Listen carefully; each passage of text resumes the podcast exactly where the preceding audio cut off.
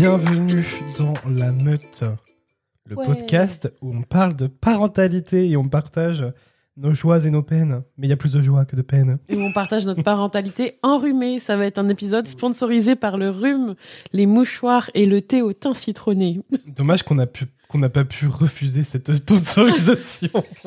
Elle nous a été imposée par la vie et nous la partageons avec amour car nous sommes une famille. Et avec la rentrée, de toute façon, j'imagine que beaucoup de parents qui nous écoutent ont eux aussi eu les joies du rhume ramenées par les enfants. Voilà. Parce que qui dit collectivité dit... joie, des microbes, des poux et tout ça, quoi. Oh, super. En fait, c'est sponsorisé aussi par les accents chelous de Rémi. Hein, Et ça fait une belle transition de parler de collectivité, vu que, comme tu l'as vu dans le titre de cet épisode, nous allons parler de école ou instruction en famille. Oui, ah oui. L'école est bien une collectivité. J'allais dire IEF, mais en fait, t'es en train d'expliquer la signification de ce mot. L'IEF égale instruction en famille, égale alias, écaillé, école à la maison.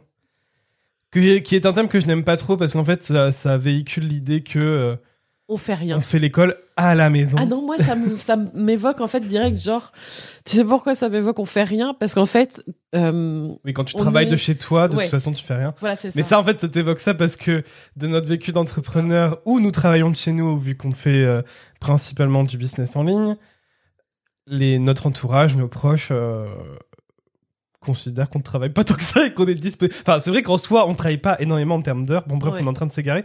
Mais ils pensent, voilà, comparaison. Nos proches pensent qu'on est souvent très disponible, et même si c'est pas forcément le cas. Donc oui, on peut avoir cette idée que l'école à la maison, ça veut dire qu'on fait rien. Mais surtout, ce que je ressens de l'extérieur, c'est que l'idée de l'école à la maison, c'est qu'en gros, tu restes à la maison, tu vois. Et l'école, ça se passe dans la maison et tu sors pas de la maison. Alors qu'en fait, contrairement à l'école, l'instruction famille, ça te permet justement de faire l'instruction où tu veux, en extérieur, chez des copains, peu importe. Il y a même des gens qui font des voyages autour du monde pendant qu'ils sont en instruction famille. Donc le fait d'être cloisonné dans un seul environnement, c'est le principe de l'école, c'est pas le principe de l'école à la maison, même s'il y a le mot « à la maison » dedans. Et pour mettre du contexte, aujourd'hui, on fait cet épisode. Charlie a un peu plus de 3 ans. Et si aujourd'hui on le fait, c'est parce que en France, à l'heure où on fait cet épisode, la scolarité est obligatoire à partir de 3 ans. Alors moi, je l'ai appris il y a 1 an et quelques, parce qu'en fait, ça a changé il n'y a pas si longtemps que ça. Avant, c'était 6 ans, donc c'était à partir du CP. Et je suis déjà choquée de base qu'on force, entre guillemets, les enfants à aller à 3 ans à l'école. Et surtout, l'école était, entre guillemets, obligatoire à partir de 6 ans, mais c'était l'instruction qui était obligatoire et pas l'école. Et si on voulait faire l'instruction en famille, on avait juste besoin de faire une déclaration. Aujourd'hui, avec leur nouveau texte de loi, on ne pourrait pas dire que l'école est véritablement obligatoire, que l'instruction en famille est interdite. Mais ça ne passe plus par une déclaration, ça passe par une demande d'autorisation. Et ça change tout. Bon, en tout cas, c'était cette réflexion et notre parcours, parce qu'on vous spoil déjà, en fait. Vous êtes déjà en train de comprendre, je pense, en nous écoutant, que si on fait cet épisode, c'est notamment parce qu'on a choisi l'IEF, pour Charlie, en tout cas, à partir de là. En tout cas, on l'a choisi et je pense que pour toutes les familles qui ont fait ce choix ou qui souhaitaient faire ce choix, vous savez que dans ce contexte, ça reste aussi politique parce que pour le coup, il a fallu se battre pour avoir le droit de le faire. Et je voulais commencer l'épisode aussi pour dire que j'envoyais plein d'amour aux personnes qui ont envoyé une demande et qui se sont vues refuser ce droit, parce que pour moi, je trouve ça totalement aberrant, sachant que, pour donner du contexte aujourd'hui, en faisant une demande, j'en parlais avec quelqu'un il y a pas longtemps, pour moi, je juge que c'est vraiment à la tête du client. Parce que selon l'académie en question, on pouvait très bien avoir des refus. Par exemple, nous, on dépendait de l'académie de Bordeaux. Parce qu'on va prochainement partir, donc ce sera plus celle-là.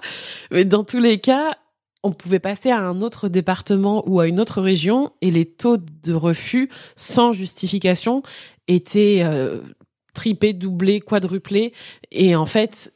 Je sais qu'il y a des contextes où les parents, les mères, les pères ont une superstructure pour faire l'IEF ou pire, je trouve, enfin pire, ou pour donner du contexte, il y a aussi des personnes qui font l'IEF depuis des années avec leurs autres enfants et qui ont encore aujourd'hui le droit de le faire avec ses premiers enfants et qui pour le deuxième, le troisième, le quatrième, etc. ont fait la demande cette année et bizarrement, pour eux, ça ne passe pas. Donc il y a vraiment, c'est vraiment aussi un sujet de société, un sujet politique, mais en même temps, c'est un sujet de parentalité parce que c'est un sujet qui va vite venir, en fait, de choisir l'éducation pour nos enfants en France aujourd'hui, vu que de toute manière, à 3 ans, il faut faire un choix. On n'a pas le choix de faire ce choix, c'est pour l'âge de 3 ans, en fait. Et du coup, si on fait cet épisode, c'est aussi parce que Charlie a 3 ans, et donc, début septembre, c'était la rentrée. Et alors, même si on nous posait la question régulièrement avant, mais là, ça c'est beaucoup plus, beaucoup plus fréquemment. Oui. On nous a posé cette question dans n'importe quel contexte, mois... si on va à la boulangerie, si on rencontre des gens dans la rue et que c'est une heure d'école et qu'ils voient que les personnes voient qu'on est avec Charlie, on va nous dire mais elle est pas à l'école, votre enfant. Elle va pas à l'école et. Je sais plus ce que j'ai répondu. D'ailleurs, on peut commencer par ça, mais ça va dépendre de qui, je crois. Mais je sais pas comment dire, mais en fait, ça dépend. Il y a des personnes qui, en fait, posent la question à Charlie et qui disent « Tu vas bientôt aller à l'école ?» C'est direct. Ça m'est arrivé pas mal de fois. « Tu vas bientôt aller à l'école ?» Et Charlie a dit « Oui » ou a dit « Non ». Mais en fait, ça varie. Parce qu'en fait, pour elle, l'école, ça a du sens. Abstrait. C'est abstrait, mais pour elle. Et en fait, je réponds pas forcément, je renchéris pas derrière. Je la laisse juste répondre. Ça, c'est ma technique. Ça peut être une petite technique pour vous, si jamais c'est le genre de question que vous avez pas envie de répondre. Pourquoi ? Des fois, on n'a pas forcément envie de répondre à cette question. Parce qu'en fait, quand la personne pose la question... Mais tu vas pas, tu vas à l'école bientôt ou tu vas aller à l'école bientôt ou quand est-ce que ça commence l'école pour toi ? Que l'enfant dise oui ou non, si derrière après je trouve on renchérit, on est obligé de se justifier ou on est obligé d'expliquer ce que c'est. Et il y a beaucoup de personnes qui ne savent pas ce que c'est ou qui pensent qu'en fait l'école à la maison c'est elle doit avoir un problème ou mais c'est bizarre. Pour qu'est-ce que c'est ? Et du coup, on est obligé de parfois expliquer longuement et dans un contexte de tu vas acheter une baguette ou tu vas prendre un café, t'as pas trop envie, tu vois. Ça dépend des personnes. Mais moi, perso, s'il y a 3 personnes qui attendent derrière... Surtout quand c'est des conversations que t'as eues 1000 fois. Ah ouais. Donc ça, dans le cas de la baguette de pain, tu vois, c'est... si par exemple, ça m'est arrivé de mentir par omission parce que la flemme. Bah oui. Genre, il y a quelqu'un qui me dit « Alors, elle va bientôt à l'école ?» Je fais... Oui. Mais en fait, en soi, elle va à l'école, à la maison. C'est juste que je suis pas allée plus loin. Je fais oui, bientôt. Ouais. Et puis après, ils nous voient un jeudi à 15h et ils se posent pas là. Ils se disent, mais elle n'est pas à l'école. Non, elle me dit rien. Donc au moins, on est tranquille. Et du coup, cet épisode, c'est aussi pour répondre à la question pourquoi on a choisi l'UF. C'est une question qui revient souvent, que ce soit nos proches, que ce soit sur les réseaux sociaux. Et dernièrement, j'ai fait une vidéo où j'ai répondu simplement qu'on allait faire un podcast pour répondre à la question parce que il y a beaucoup trop de raisons. Donc, des simples vidéos de quelques minutes, Reels, TikTok et compagnie, c'est trop chiant, c'est pas possible. Donc, un podcast, ça me semblait plus approprié pour répondre à cette question-là. Que Julie, tu puisses donner tes raisons à toi, que je puisse donner les miennes, voir lesquelles se regroupent. Voir aussi peut-être le cheminement de pensée qu'on a eu, puisque c'est pas tout à fait le même entre toi et moi. Ah oui. Et puis voilà, on va pas forcément vous parler de ce que l'on fait, de ce qu'on en pense, notre expérience, des points positifs, des points négatifs, parce que c'est trop récent. C'est trop récent. Et je pense que notre retour sera pas très intéressant, vu que ça fait... Enfin, officiellement... Ça ne fait que la rentrée, c'était début septembre, donc ça fait à peine un mois. Et donc voilà, il y aura pas, enfin notre retour ne sera pas pertinent. On fera un autre épisode sur qu'est-ce qu'on fait pour l'instruction en famille plus tard. Mais là, c'est plus ouverture à la réflexion. Si vous avez envie de le faire, les choix que vous avez, notre opinion et une discussion sur les options d'éducation qu'on peut avoir. Et répondre à vos questions de pourquoi on a fait ce choix. Déjà, on peut commencer avec le fait que c'était pas mon idée. Alors, c'était pas mon idée. Tout c'est simplement... lui qui a commencé. Tout simplement. Alors, après, dans le contexte, il faut aussi expliquer que toi, depuis des années, t'avais envie d'être prof. Tu voulais être prof d'anglais pendant un temps. Et après, tu t'es dit prof des écoles. Mais en fait, dans tes études, à un moment donné, tu t'es arrêté. Et en fait, c'est à peu près au moment où vraiment on parlait beaucoup de l'éducation nationale, où ça commençait à grave décliner. Mmh. J'ai vraiment eu le sentiment qu'il y a eu un déclic ou une progression dans tes études où tu t'es dit non, là en fait, c'est pas du tout ce que j'imaginais, c'est pas ce que je veux. Non, enfin, je pense pas que ce soit ça réellement, parce que j'ai l'impression que même si ça va pas en s'améliorant, j'ai l'impression qu'on a toujours entendu parler de. Ça, ouais, ça va pas de la misère de l'état de l'éducation nationale, mais et puis tu sais, moi je voulais être prof, c'était un peu, enfin c'est un peu comment dire, c'est peut-être un peu égocentrique ou j'en sais rien, enfin comment on appelle ça, arrogant, il y a peut-être de l'arrogance dans ce que je vais dire, mais à la base je voulais être prof pour remonter le niveau. L'autre, je voulais être prof. L'ego. Je voulais, en fait, comme je vais vous élever avec mon savoir. Non, mais en fait, comme on en parlera après, mais comme j'ai eu une très mauvaise expérience avec l'école du côté élève. Ouais, j'avoue. Et que j'ai, en vrai, tu sais, souvent quand tu poses la question, il y a plein de personnes qui arrivent à te dire, bah moi tel ou tel prof, c'est vraiment un bon souvenir. Ouais. Moi, quand j'y réfléchis tant que ça, j'arrive pas à me rappeler vraiment d'un prof qui m'a marqué positivement. Des profs qui m'ont marqué négativement, ouais. J'en ai. Positivement, j'arrive pas à trouver. Ouais. Et du coup, j'avais cette ambition de me dire, je serai le prof qui marquera positivement les élèves, je serai le prof qui sauvera les élèves qui se sentent pas bien à l'école. Genre une revanche. Je serai le prof qui leur feront aimer l'anglais. Enfin, tu vois, c'était ce genre de truc. Et... du coup, l'état misérable de l'éducation nationale ne me répugnait pas plus que ça, parce que j'avais vraiment cette ambition de sauveur qui n'est pas, je pense pas qu'il soit une ambition très saine, mais je l'avais. Je confirme. Et ce qui m'a vraiment fait le déclic, c'est surtout en fait toutes les années d'expérience en parallèle des études où j'étais animateur périscolaire dans les écoles. Ah oui. En école élémentaire et en école maternelle. Et en choc fait, supplémentaire là. En 5 ans d'expérience, je n'ai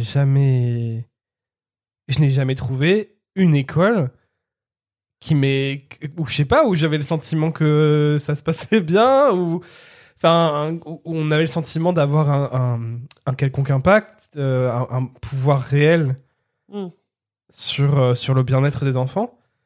Et en fait, à part me sentir démuni en fait, tu te mets au milieu de la souffrance des enfants et tu ne peux rien faire. Et en fait, et puis voilà, je le voyais du côté animation, mais je le voyais aussi du côté prof. Et donc, c'est à partir de là où ça m'a fait me remettre en question et me dire, mais je vais pas pouvoir en fait. Ouais. Parce que à chaque fois que j'allais au travail, c'était un réel mal-être. Mais il y a quand même, il y a toujours eu, et c'est resté, il y a toujours eu cette envie de transmettre, tu vois. Et je sais que ça vient de là, et que ça vient de toi, mais ça, cette envie de faire l'IEF, notamment pour ça. Mais, mais ça, tu vois, c'est même plus qu'une envie, je pense que ça fait partie de ma nature, et de mon caractère, et que je suis tout le temps dans la transmission, en fait. Ouais. Je respire transmission. Il y a la patience, la pédagogie, et moi, je suis fait pour ça, quoi. Je le vois. Genre quand j'explique quelque chose à quelqu'un et que le running gag, c'est notamment quand on me demande un truc à moi, ça arrive souvent d'expliquer quelque chose. J'ai tendance à partir dans tous les sens pour aller quelque part. Ça, c'est ma nature multiple. Je pense à 50 à l'heure et je vais dans plein de chemins différents. Et en fait, souvent, le running gag, c'est... Attends, passe-moi Rémi, il va me dire ça en une ou deux phrases, et il le dit en une ou deux phrases, et je fais, voilà, en fait, la prochaine fois, je serai, souvent c'est pour demander une destination, ou des trucs assez basiques, tu vois, et je sais pas, il y a un truc qui clique. Ou à l'époque où on était freelance community manager. Oh là là, m'en parle pas. Et qu'on devait expliquer des choses à nos clients, et quand tu leur expliquais, ils n'arrivaient pas à comprendre. Ouais. Et ouais. Moi, quand je leur expliquais, ils comprenaient. Il y avait des trucs où, en fait, j'étais trop dans l'explication, avec trop de détails, en fait. Et ça, c'est quelque chose... Évidemment, c'est quelque chose qui s'apprend. Heureusement, aujourd'hui, ça va beaucoup mieux. Mais c'est pas naturel. Toi, ça l'a toujours été. Donc, du coup, c'est vrai qu'on a envie d'être avec toi, parce que, du coup, il y a une transmission qui se fait. Et ça, je pense que ça vient de là, mais je pense aussi que ça...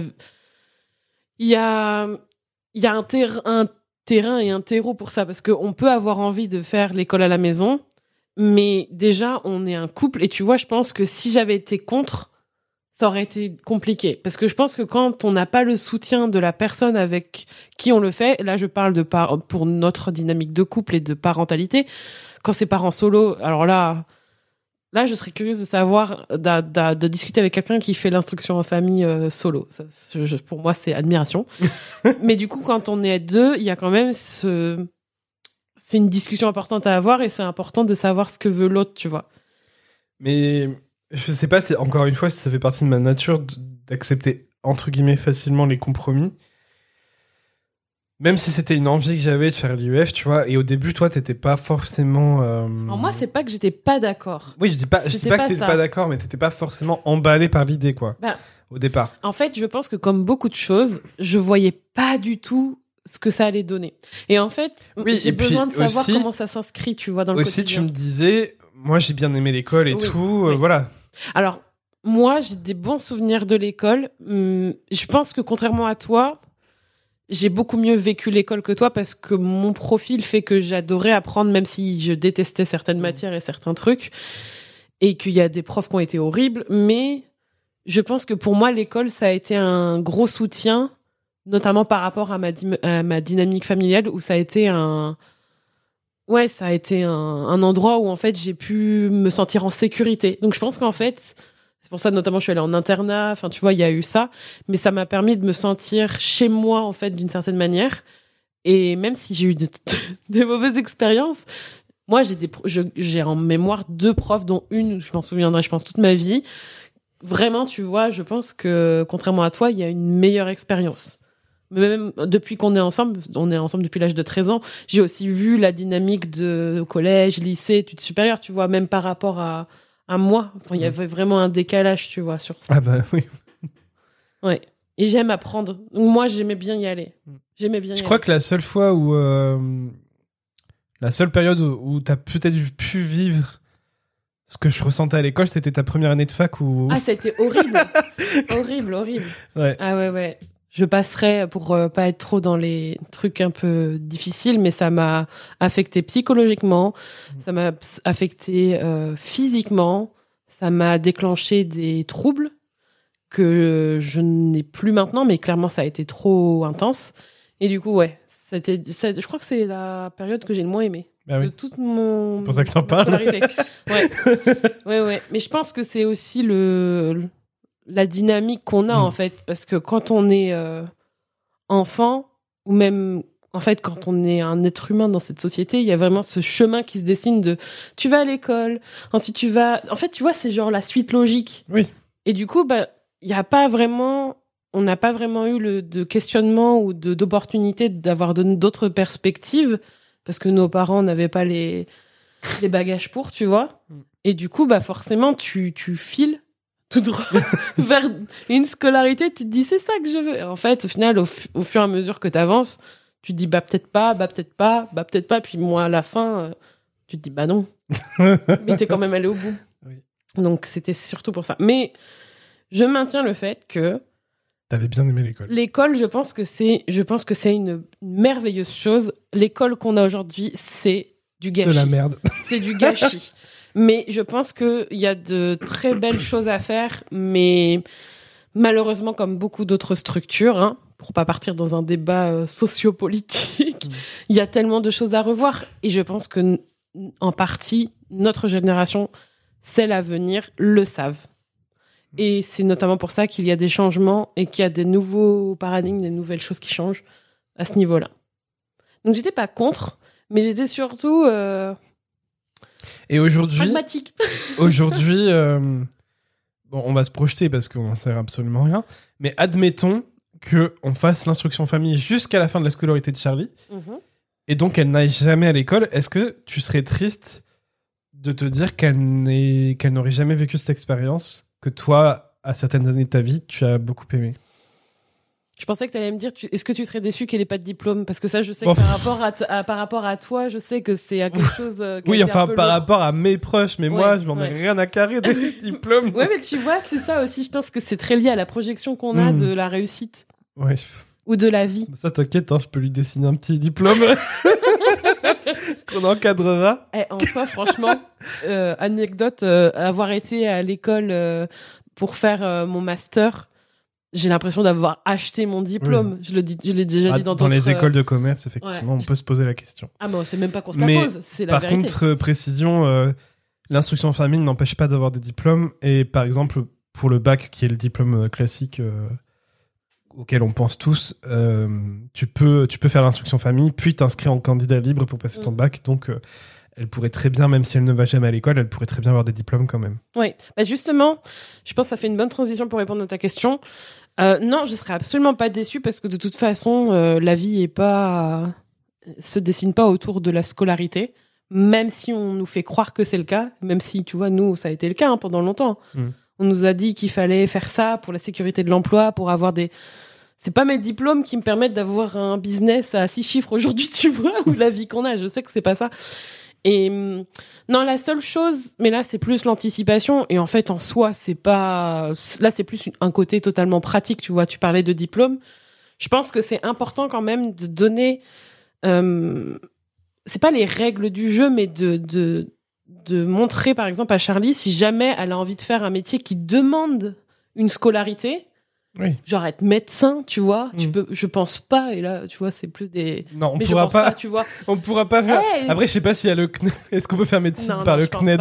Mais tu vois, il y a des prérequis pour certains métiers que tu peux pas... Tu peux le faire dans d'autres pays, à la limite, tu vois. Ou même surtout des boulots manuels, quoi, où là, clairement, on peut pas... Si elle veut faire un CAP coiffure, nous, on peut pas lui apprendre le truc. Bah, mais... Ça, c'est encore discutable, mais là, je pense vraiment à des trucs qui sont...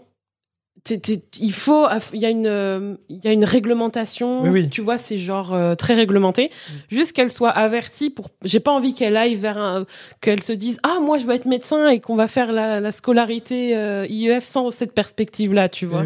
Mais bon, au-delà de ça, non, je pense pas, je pense que... Mais sur le côté toi de tes bons souvenirs d'école, est-ce que tu regretterais qu'elle ne vive pas ces bons souvenirs là? Non, parce que les bons souvenirs que j'ai sont liés à l'humain.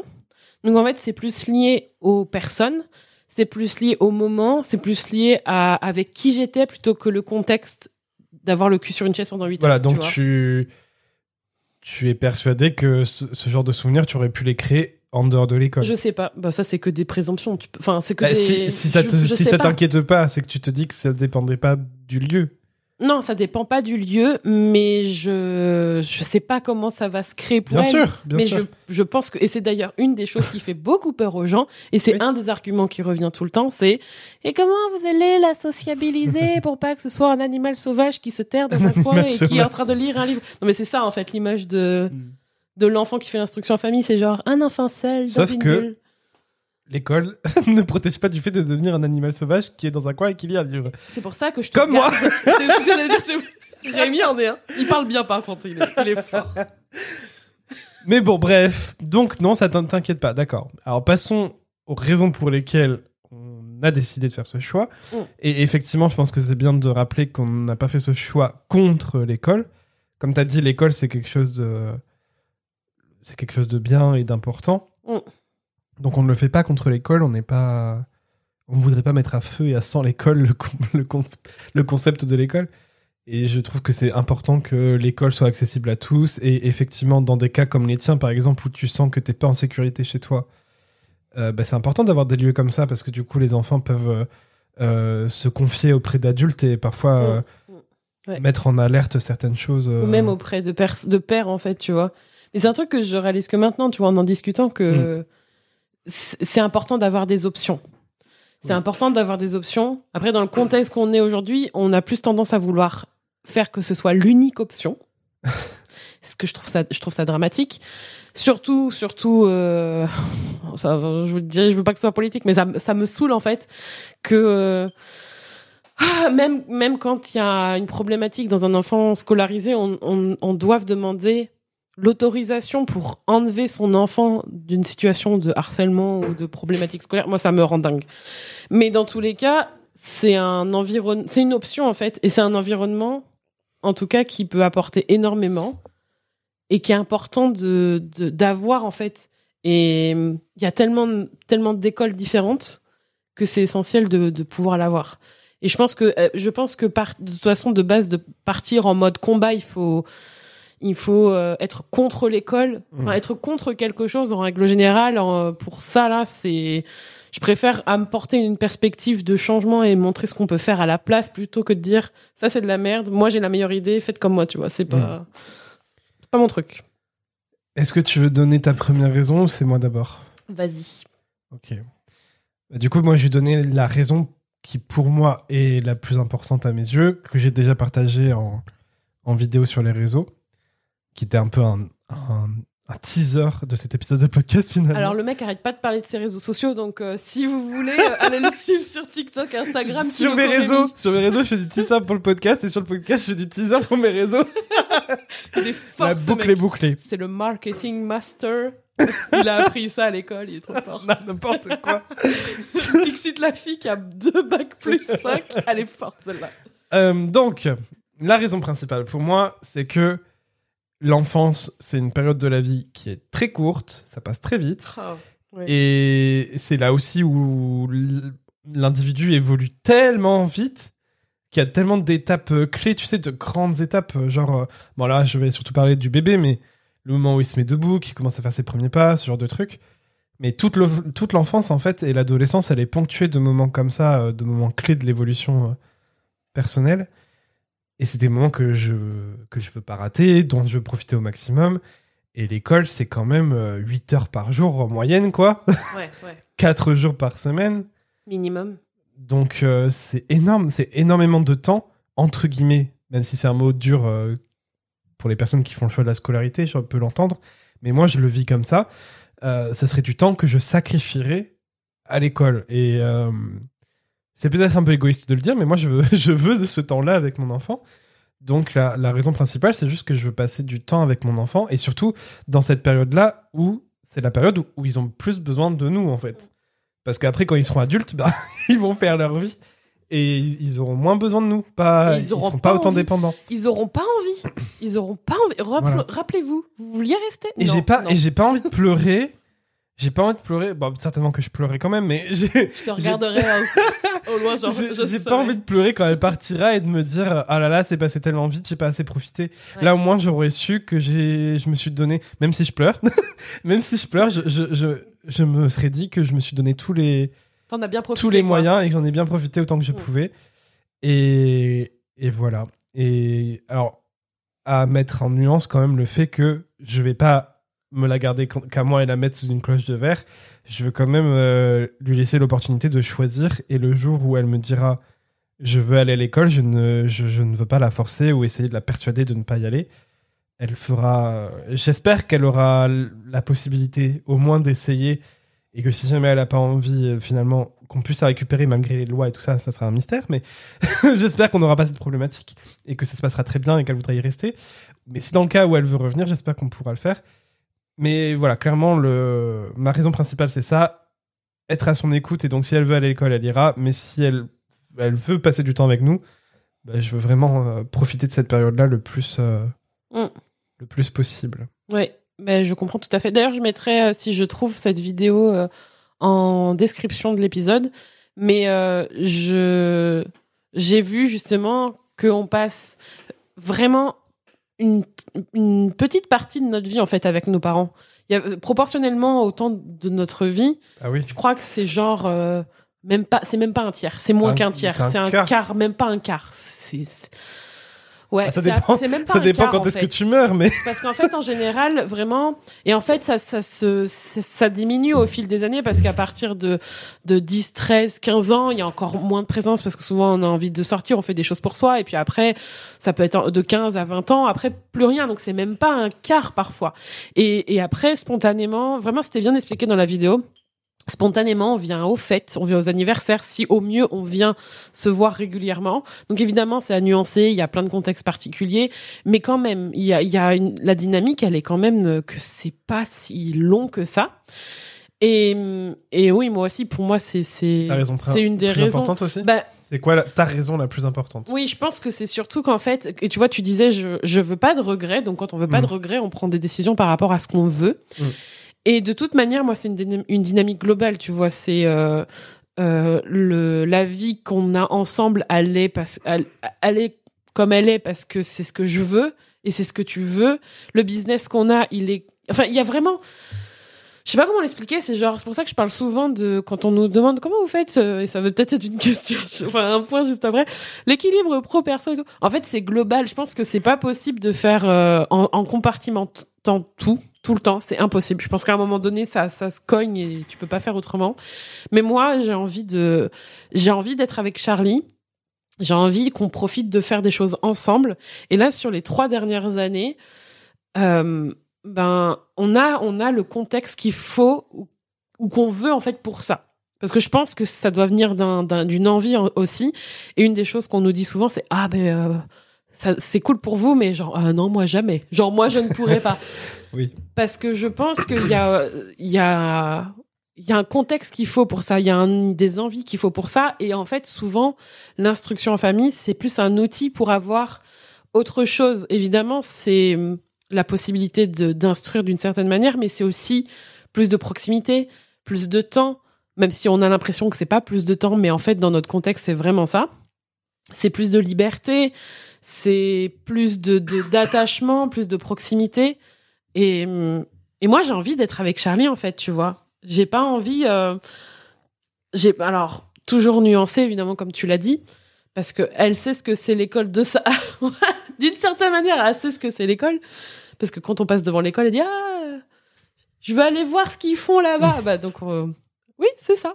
Mais du coup, il y a quand même cette envie de profiter d'être ensemble, tu vois, sans lui retirer quoi que ce soit. Après, comme tu as dit, si elle a envie d'aller à l'école, notre rôle, ce sera de trouver l'environnement le plus adapté et aussi faire les choix, parce qu'il faut aussi faire les choix pour elle, parce qu'elle est pas en capacité aujourd'hui de faire tous les choix en conscience par rapport à ça. Donc, ouais, clairement, je pense que c'est le plus important. Et je pense que choisir aussi... Je pense que à ex aequo, pour moi, il y a... Au même niveau, lui transmet. Donc. Ouais, vraiment, parce que je pense que autant être avec elle que ce qu'elle va... L'environnement dans lequel elle va être, dans le sens qu'elle va apprendre, la liberté qu'elle va choisir, en fait, ce qu'elle va pouvoir faire, voir, toucher, interagir. Enfin, tu vois, sans être dans un truc contrôlant, il n'empêche qu'à l'école, c'est très contrôlant. Tu vois, c'est genre... Tu vas voir les comptines. C'est genre... T'as pas le choix. Oui, enfin, c'est un prisme précis de... C'est du contrôle, c'est tu verras ça, le programme c'est ça, oui. Tu feras ça, le temps pour jouer c'est ça, le temps pour dormir c'est ça. On commence déjà dès le départ à te... Même si on te dit oui, on verra, on est très souple, c'est impossible dans un cadre avec au mieux plusieurs adultes et un petit groupe, t'es obligé de faire ça, sinon tu peux pas gérer, c'est pas possible. Donc il y a cette souplesse-là aussi de pouvoir lui permettre d'être entouré et d'apprendre des choses de façon très souple, en fait. Tu vois ? Oui. Ça impacte vraiment quelqu'un sur le long terme. Et donc, toi, c'est quoi ta deuxième raison ? Ma deuxième raison, c'est le respect des rythmes de l'enfant. Ah bah, ça colle un peu avec ça ce que je dis. Ça colle un peu, ouais. Sauf que moi, c'est vraiment sur le point de vue physiologique, tu vois. Genre, le temps de sommeil, la nourriture, parce que... Ah, comme tu dis, c'est hyper rigide, t'as des temps donnés. Donc si ton enfant il a pas faim au moment de la cantine, bah, il va devoir se forcer à manger. Donc il va oublier d'écouter ses signaux d'appétit et tout. Enfin, c'est compliqué, quoi. Et au niveau du sommeil, c'est vraiment le pire. Parce que moi, je me sentirais super mal de devoir réveiller mon gosse le matin pour l'amener à l'école. Ouais, c'est horrible. Et donc ça, j'espère vraiment que la plupart des parents qui...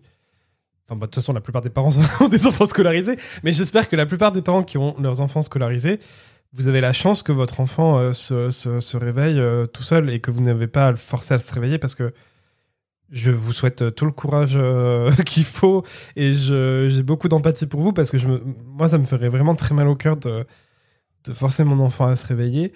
Voilà, donc tout ce qui est lié au sommeil, à l'appétit, au besoin de bouger, parce que un enfant ne peut pas rester assis sur une chaise pendant 1 heure. C'est pas possible. Enfin, physiologiquement, c'est même presque douloureux, en fait, selon l'âge de l'enfant, quoi. Je crois que j'avais vu qu'à 7 ans, un enfant, il peut rester assis sur une chaise au maximum 35 minutes, quoi. Alors, bien sûr, ça va prendre avec des pincettes selon les enfants. Il y en a où ça sera un peu plus et d'autres un peu moins. Mais ce que j'avais vu, ouais, c'est qu'à 7 ans, en moyenne, c'est 35 minutes. C'est pas grand-chose, hein. Vous vous imaginez bien qu'à 3 ou 4 ans, c'est encore moins que ça.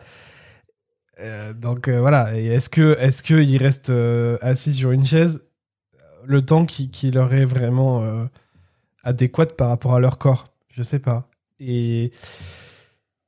Et donc voilà, c'est vraiment tout ce qui est lié à la physiologie de l'enfant et à ses rythmes. Et ça ne touche pas que les premières années de l'enfance, hein, parce que adolescent, c'est aussi... l'école est aussi complètement inadaptée au rythme de l'adolescent. L'adolescent, en fait, c'est l'étape où on recommence à avoir énormément besoin de sommeil. Et aussi qu'on est complètement décalé. Donc, pour le rythme de l'évolution de l'enfance et de l'adolescence, c'est complètement mal foutu. Au niveau global du système de l'école française, en tout cas, parce que bon, je connais pas toutes les écoles des autres pays. Je sais que, genre, en Norvège, ça se passe différemment, tu vois, j'en sais rien. En France, voilà, je sais comment ça se passe. Et je sais ce qui ne me va pas. Et en France, je n'aime pas le fait que ce sera déjà 8 heures par jour. Je trouve que c'est trop énorme. Et ce que j'avais dit dans ma vidéo, c'est que si on pouvait choisir, je la mets juste le lundi. Tu sais, voilà, que vraiment ce soit hyper souple, comme tu disais, et que tu puisses choisir le nombre de fois que tu la mets et le nombre d'heures que tu la mets, je trouve que ce serait super intéressant. Mais ça n'arrivera peut-être jamais, sans doute jamais. Voilà. Et le fait que ce soit 8 heures, je trouve ça que c'est beaucoup trop. Et que ce soit complètement irréfléchi par rapport... En fait, le modèle de l'école française... Elle est trop vieillissante. Le modèle est trop vieillissant. Il était basé pour construire des petits ouvriers qui seront bien à l'usine. Ça ne correspond plus du tout au marché du travail aujourd'hui, quoi. Et du coup, on n'a plus besoin d'apprendre aux enfants à rester tranquilles toute la journée sur leur chaise pour qu'ils puissent travailler à l'usine, à la chaîne, voilà. Ou d'apprendre des trucs. Alors moi, c'est apprendre des trucs par cœur. Oui. Que tu vas apprendre par cœur pour avoir des bonnes notes, pour que tes parents soient contents, et que t'aies la paix, et que tu vas tout oublier, ou que tu vas garder un mini... Moi, c'était ça mon process. Hein. Ouais. Je garde ce qu'il faut pour l'année suivante, pour aller un peu plus loin, jusqu'à un moment où après... Mais de toute façon, ton cerveau, il le fait... Enfin, tu peux pas... Ouais, après, c'est même pas un choix, tu vois. T'es là, ok, salut, ciao. mais ouais, donc ouais, il y a ça, et... Alors qu'en fait, ce qui serait hyper important, c'est que tous les jours, il y ait beaucoup d'activités sportives, tu vois. Il y a énormément besoin de bouger, en fait. Ah ouais. Et... On le dit aux personnes qui bossent et on l'applique pas non plus. Voilà. Hein. Les enfants ne bougent pas assez à l'école.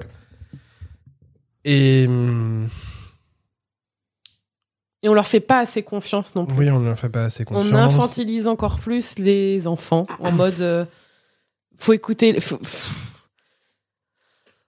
Faut écouter l'adulte et faut que tu suives les règles et c'est comme ça et c'est pas autrement. Et même si on pousse à la réflexion et à l'analyse dans certaines matières, c'est très limité. Je trouve qu'il y a trop de passivité aussi. Alors je sais que le modèle américain est pas... Il n'y a pas tout qui est incroyable à l'école américaine, mais j'aime bien le fait qu'il y ait plus de proactivité dans ce que l'on peut voir dans les écoles aux États-Unis. Par exemple, avec le fait qu'il y ait beaucoup plus d'exposés oraux à faire, où vraiment tu vas être dans la communication. En fait, on t'apprend à communiquer. Et je pense que ça, c'est une compétence qui est hyper importante aujourd'hui.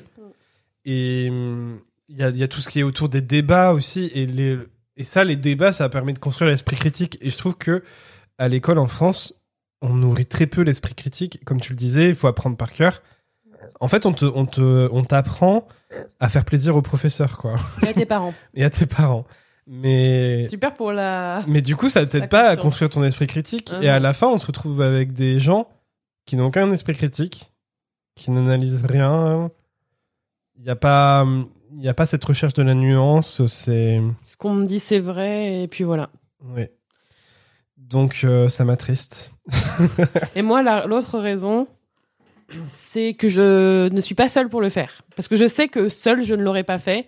Ou si j'avais pas eu ton soutien ou ton initiative, au moins ton soutien, ton initiative, pourquoi pas, je pense que j'aurais pas eu la force, entre guillemets, de le faire.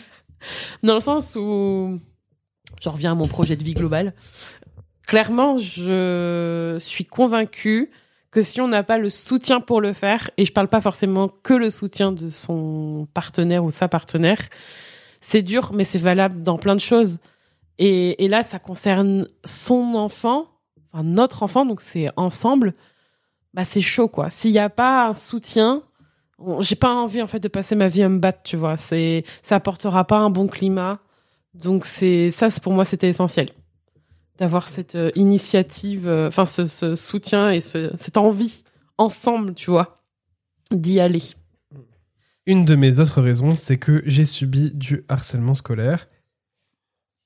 Et même si au début de l'épisode, j'ai dit que... Enfin, on a dit tous les deux qu'on n'était pas contre l'école. Ne soyons pas hypocrites. Je ne vais pas dire que mon vécu à l'école n'impacte pas légèrement mon avis sur l'école.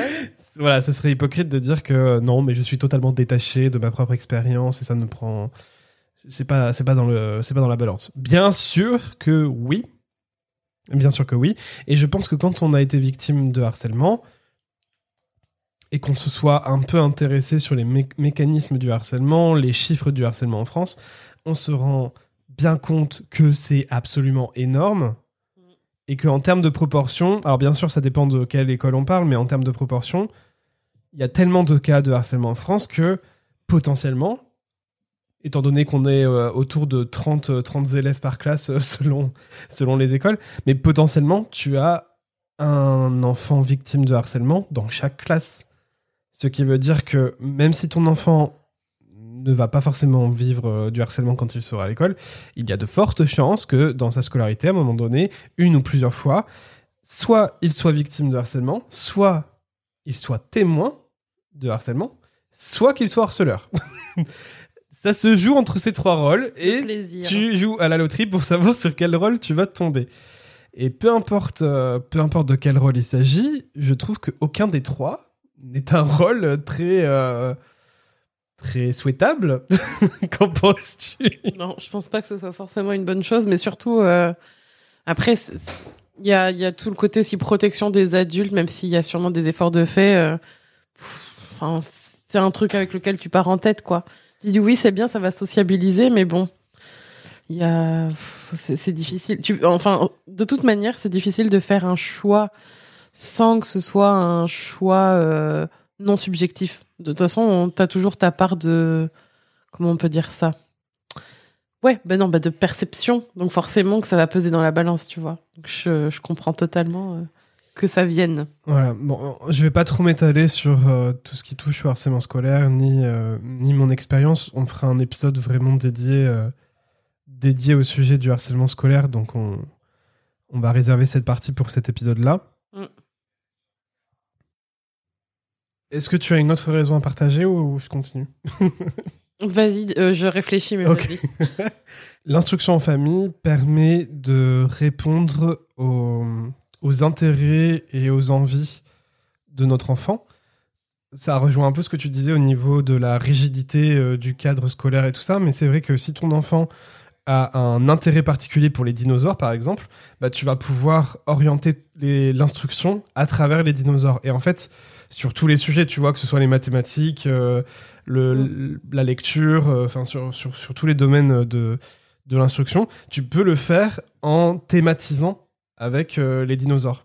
Tu peux vraiment t'adapter au centre d'intérêt et au plaisir de ton enfant avec l'instruction famille. Là où à l'école, étant donné que tu as plein d'enfants, c'est un peu plus compliqué. Donc ça fait partie de mes raisons aussi. de pouvoir vraiment personnaliser au maximum l'instruction avec Charlie. Ouais, ça va être pas mal. Après, je me demande comment ça circule en thématique. Je vais voir ce que ça donne. Je m'attends à un truc par mois. On n'est pas sortis de ces... Mais non, pas par mois. Ça dépend. C'est pas drôle. L'idée, c'est pas de... L'idée, c'est pas de faire des thèmes mensuels, comme tu dis. Pourquoi pas, hein, après. Non, mais l'idée, c'est vraiment d'observer les centres d'intérêt de ton enfant, de savoir c'est quoi qu'est-ce qu'il appelle, en fait, à ce moment-là, tu vois. Pas forcément faire un marronnier. Pourquoi pas, on fera un marronnier, on fera un truc spécial Noël. Non, mais bon, si ça te plaît, oui, mais je veux dire... Ah, moi, ça me plaît très bien. Hein. L'idée, c'est surtout, en fait, d'être à l'écoute de ton enfant pour te rendre compte de quel univers... Quel univers le plaît le plus, tout ça, tu vois. Ok. Après, j'ai pas d'autres... c'est pas forcément des arguments ou des raisons. C'est plutôt des raisons que des arguments, parce que les arguments, on peut en trouver dans les deux. Le but, c'était pas de faire des arguments, mais oui, nos raisons personnelles. C'est pas forcément le bon terme. Je pense que c'est aussi une question de choix, tu vois. Si t'as envie de le faire, faut aussi pas forcément chercher à... C'est ça qui est embêtant, c'est que si je dis le mot « argument », c'est parce que dans le contexte de la demande, il faut argumenter ton intérêt pour le faire est justifié, en fait. Non, là, c'est juste quelles sont les raisons pour lesquelles vous faites ce choix-là. Je pense qu'il faut surtout aussi savoir ce qu'on veut, tu vois. Je crois qu'une des raisons, c'est aussi parce que t'as envie de le faire. Et quand... Bah, non, ça se suffit à elle-même quand c'est OK pour les deux personnes. Mais souvent, l'envie découle de plusieurs motivations, tu vois. C'est sûr. Mais je pense que... Ouais. Ça, globalement, la liberté, l'envie de... d'avoir un cadre différent, et puis aussi une autre perspective, et puis par curiosité aussi, c'est... Tu vois, il y a vraiment aussi des bons retours sur cette manière de faire, donc pourquoi pas, tu vois. Ouais. C'est pas comme si après tu pouvais pas non plus changer d'avis, parce qu'il y a toujours cette possibilité. Après, moi, j'en ai plein d'autres des raisons. Hein. Ah là là. J'ai pas fini. Il a pas fini. Enfin, plein liste. D'autres. Non, j'exagère. J'en ai encore d'autres. Nous sommes là pour 10 heures de podcast. Mais non, mais l'idée, c'était vraiment d'être exhaustif auprès des personnes qui se posent la question, et pas d'éluder certaines raisons, alors que si elles sont là, bah, autant les dire, tu vois. C'est là où on voit que toi, t'as vraiment des motivations personnel. Bah, t'en as quand même donné pas mal toi aussi. Ouais, mais finalement, tu vois, moi, ça s'arrête là. J'en ai pas plus, ou j'en vois pas plus. Oui, parce que t'as pas pris le temps aussi de te poser. Oui, mais c'est là où je te dis, c'est là où on voit qui est à l'initiative du projet. Qui mène le truc. Non, mais c'est bien. Et je pense que ça aussi, c'est important de le comprendre, que pour les personnes qui font l'IEF et qui sont en couple, notamment, je pense que ça déculpabilise de voir qu'on... Parce que je pense que je pourrais avoir la culpabilité de dire « je suis une mauvaise mère, j'ai pas envie d'être à fond dans l'IEF, ou j'ai l'air d'être moins impliquée parce que j'ai pas autant de raisons que toi », tu vois. Mais en fait, je pense qu'il faut pas culpabiliser de pas avoir les mêmes motivations ou les mêmes raisons ou la même implication en termes de... Je sais pas moi, d'intérêt peut-être. Ça veut pas dire que tu négliges ton enfant ou que t'as pas envie de le faire. Parce que j'ai trop envie de le faire. Mais y a pas... comment dire ? C'est... Ben justement, je pense que c'est un bon exemple de montrer que quand on est un couple parental, eh ben c'est bien aussi, et surtout, de s'appuyer sur l'autre. Quand, justement, lui, il trouve encore plus d'intérêt à faire certaines choses, ça veut pas dire qu'il faut s'appuyer sur lui uniquement. Mais il y a vraiment un côté, tu vois, où toi, ça, c'est comme beaucoup de choses, ça te demande pas d'effort, t'as envie d'y aller, t'as plein d'idées, il y a un truc, tu vois. Et on peut être à deux, mais aussi laisser l'initiative. Équipe. Voilà, je pense que c'est important. Donc c'est pour ça que ça me fait rire. Mais en même temps, je pense que c'est important d'en parler parce qu'on a souvent tendance à mettre beaucoup de choses sur la mère, là, ouais, il faudrait qu'elle soit une bonne cuisinière, une bonne femme pour les devoirs avec l'enfant, tous les habits. Enfin bref, on lui donne tellement trop de rôles, alors qu'en fait, c'est pas attribut juste de la mère, tu vois. Voilà. Et donc, dans la suite pour toi, ça fait une bonne continuité avec le fait de pouvoir s'adapter à l'enfant. Donc j'ai parlé de thématiques. mais aussi on peut s'adapter à l'enfant par rapport à son niveau de compétence, d'acquisition de l'instruction. Et là où à l'école, une fois que tu es dans un niveau, tu es un peu, entre guillemets, bloqué dans le niveau dans lequel tu es, à part si on... on peut te faire sauter une classe. Dans des cas particuliers. Mais bon, on peut te faire redoubler une classe aussi, au choix. Mais tu vois, pour te faire passer une classe ou te faire redoubler une classe, il faut que ton niveau soit au-dessus, soit en dessous, mais de manière générale, tu vois. J'allais dire, il n'y a pas de nuance. Alors que là, admettons qu'un enfant soit très fort en maths, mais qu'il ait des lacunes en français... Là, tu peux pas le faire sauter une classe pour les maths et le faire redoubler pour le français. Avec l'UF, tu peux t'adapter et faire un instruction de niveau plus avancé sur les matières ou sur les compétences où ton enfant est un peu plus avancé. Et au contraire, sur les compétences et l'instruction où il a besoin d'un peu plus de temps, et tu peux t'adapter et être au niveau en dessous. Mais c'est vrai qu'à ce niveau-là, c'est aussi... on est toujours un peu dans le respect du rythme de l'enfant, mais c'est vraiment au-delà de la physiologie, c'est aussi au niveau de son intérêt et de sa vitesse d'apprentissage. Ouais, c'est clair. C'est trop linéaire à l'école. C'est genre, t'as pas encore fait ça à ce moment-là, c'est pas bien. Oh purée, j'avoue. Et peut-être que je m'arrêterai là, parce que je crois qu'après, j'en ai pas une autre. Mais la dernière, ça serait peut-être presque une raison... politique, si on peut dire ça comme ça. On m'avait dit qu'on ferait pas trop... Non, mais c'est dans le sens où, quand comme moi, tu as voulu être prof à un moment donné dans ta vie, et que tu t'es renseigné sur le truc, et que tu as suivi des témoignages, ou même sur les réseaux sociaux, que tu suis des professeurs pour avoir leurs expériences, suivre un peu leur vie. Mais tu te rends compte à quel point l'éducation nationale... Elle fait beaucoup de mal aux enfants, mais elle fait aussi beaucoup de mal aux professeurs. Ah ouais. Et du coup, il faut vraiment changer. Enfin, le concept de l'école, encore une fois, c'est vraiment génial et heureusement qu'elle existe. Mais il y a vraiment beaucoup de choses qu'il faut changer. Et je pense pas que en faisant l'instruction en famille, ça va faire un message de manifestation qui pourrait faire révolutionner l'école. Mais dans tous les cas, ça fait partie de mes raisons. Je ne me sens pas de participer à ce système dans lequel on pulvérise des enseignants. Enfin, c'est terrible. C'est vraiment terrible.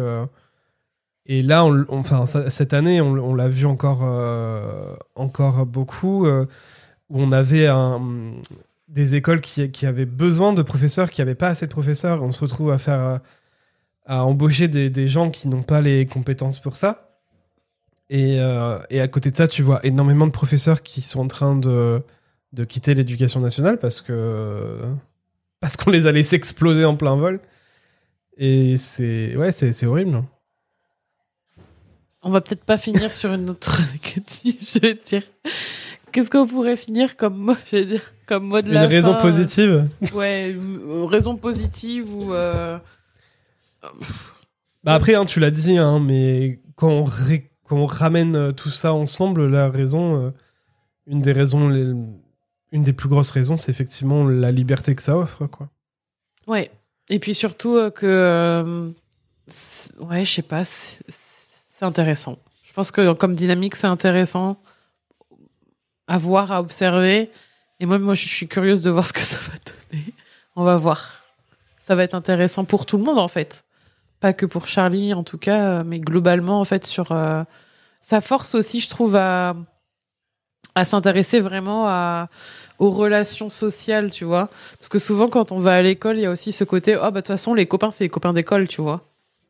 Sauf que là, en fait, il y a vraiment je sais pas, j'ai l'impression que tu y vas tu vas aller par intérêt, tu vas aller chercher la connexion avec d'autres activités, avec l'autre. Je sais pas, il y a plein de trucs, plein de pistes nouvelles à explorer sur de nouvelles dynamiques, ça va être cool. Donc moi, je reste sur cette curiosité de tester et de voir ce que ça va donner en termes d'éducation.